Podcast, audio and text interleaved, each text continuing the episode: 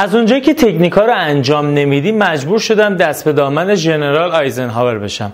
رئیس 34 می رئیس جمهور آمریکا و بگم که ببینم چی جوری تو کاراتو انجام دادی و تو جنگ شرکت کردی.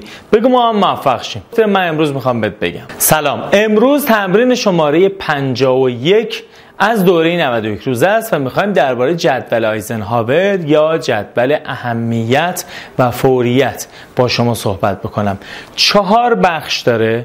این جدول. یعنی اگر با اهمیت کم اهمیت فوری غیر فوری رو بکشیم توی یک جدول به ما ماتریسی میده که چهار تا بخش داره. امشب درباره چی صحبت می‌کنیم؟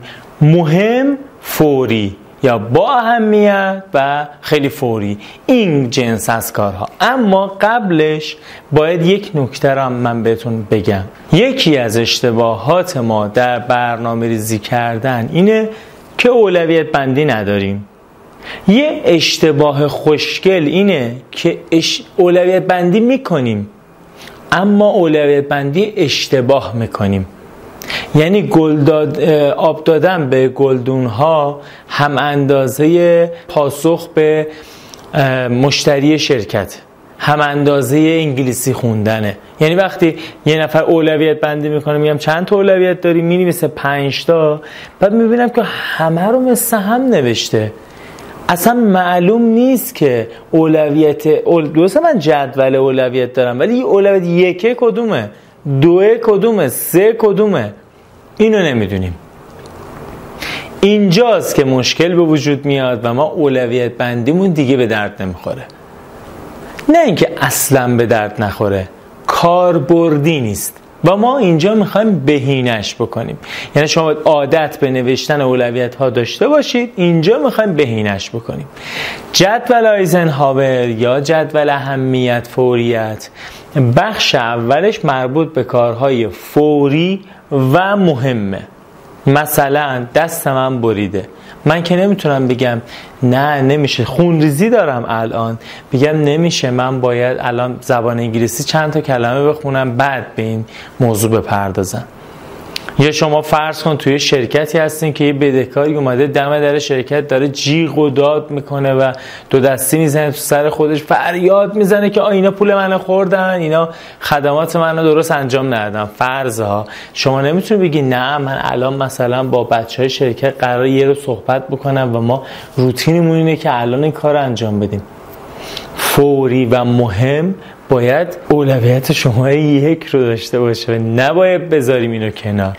در جا بهش برسیم یا خیلی فوری بهش برسیم و خیلی مهمه که به این برسیم. نباید عقب بیفته. فرض اگر قبض موبایل اومده که امروز آخرین روزیه که تو باید پرداخت بکنی و فردا موبایلت قطع میشه و تماسات دست میدی نمی‌تونی اینو بندازی بعدن بگی نه حالا الان اولویت نداره. من بعدا این کار انجام میدم. به فرض که مثلا پول داری اگه پول نیست که خب آره دیگه اولویت هم نداره. وقتی ما اولویت بندی خودمون رو می نویسیم مهمه بسیار بسیار مهمه که ما اون فوری ها و با اهمیت ها رو هم ازش بکشیم بیرون.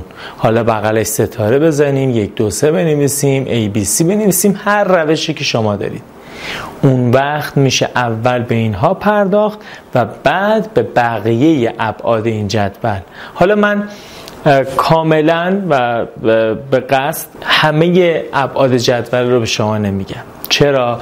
چون ما از روز اول تصمیم گرفتیم در دوره 91 روزه هر روز یک گام کوچک برداریم به سمت برنامه ریزی و خیلی هم اطلاعات تو یک روز دریافت نکنیم که نشه اجرا کرد. همین خاطر من ابعاد این جدول که چهار بخش داره رو هر روز یکیش رو به شما میگم.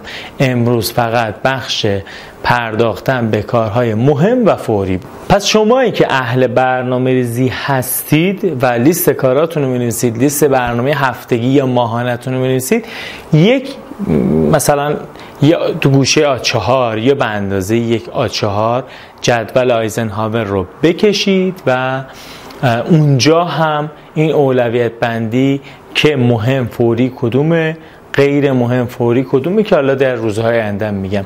این رو بکشید اونجا بنویسید که بهتر انجام بدید یکی از دستاوردهای بسیار مهم بسیار مهمه. این تمرین اینه شما تخمین می‌زنید دیگه برای کاراتون. مهما رو می‌تونید پیدا بکنید. مثلا حتی من چهار تا مشتری دارم اونا رو می‌خوام اولویت بندی بکنم اون مهمه که جیش داره در میاد یا قرار پولو بده الان باید بهش برسیم تو شرکت کدومه؟ می‌تونم تشخیص بدم به یک به اون برسم دو به اون یکی به سه به اون یکی. من و ژنرال آیزنهاور از شما بسیار متشکرم که به این قسمت گوش کردید. امیدواریم که براتون مفید باشه و انجامش بدید. انجام ندادن مثل نشنیدنه مثل ندیدنه. ننوشتن مثل دیدن ولی بیخاصیت بودنه. به هیچ تقریبا به هیچ دردتون نمی‌خوره. پس خواهشن بنویسید و تمرین کنید. و این ویدیوها رو به دوستان خودتون هم معرفی بفرمایید.